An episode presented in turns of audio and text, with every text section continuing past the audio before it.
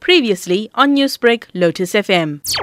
In think South Africans love traveling. As you see, more and more countries are now opening up borders for specifically for South Africa. We do see a surge in business to across all destinations. I think what interesting part is that people are opting to travel to destinations specifically for holidays to those destinations which relax the quarantine requirement and travel protocol. In terms of travel options available to South Africans working around COVID 19 regulations, what can you tell me? South Africans have traditionally been traveling to certain destinations, predominantly to Europe, uh, Middle East, and uh, Indian subcontinent. That has remained the same as we reopen the market. We're seeing the same kind of trend, people traveling to the same old destination.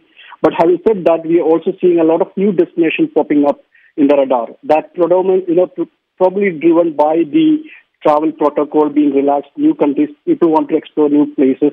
Like in, in one of the example would be a destination called Georgia, which never been in our radar or we never had a major demand.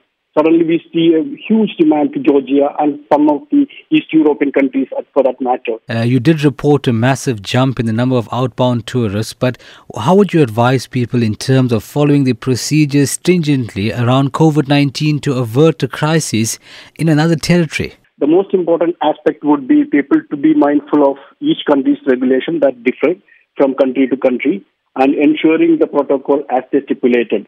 Although we say many countries are removing the restriction, but it keeps changing. So it is important for customers to be able to keep a review the country's regulations and follow that strictly.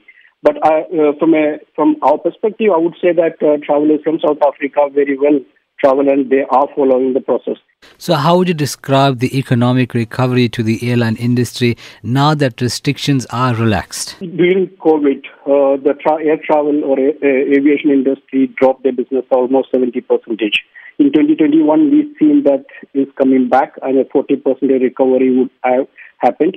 But during this year, early January onwards, the more countries are opening up we're seeing the demand picking up. Obviously, what we see at the moment is leisure traffic and uh, VFR, which is visiting family and friends. Necessity travels are coming on the forefront. But uh, as economies are uh, doing better, the oil prices are going up, we also seeing business travel is slowly picking up. Newsbreak, Lotus FM, powered by SABC News.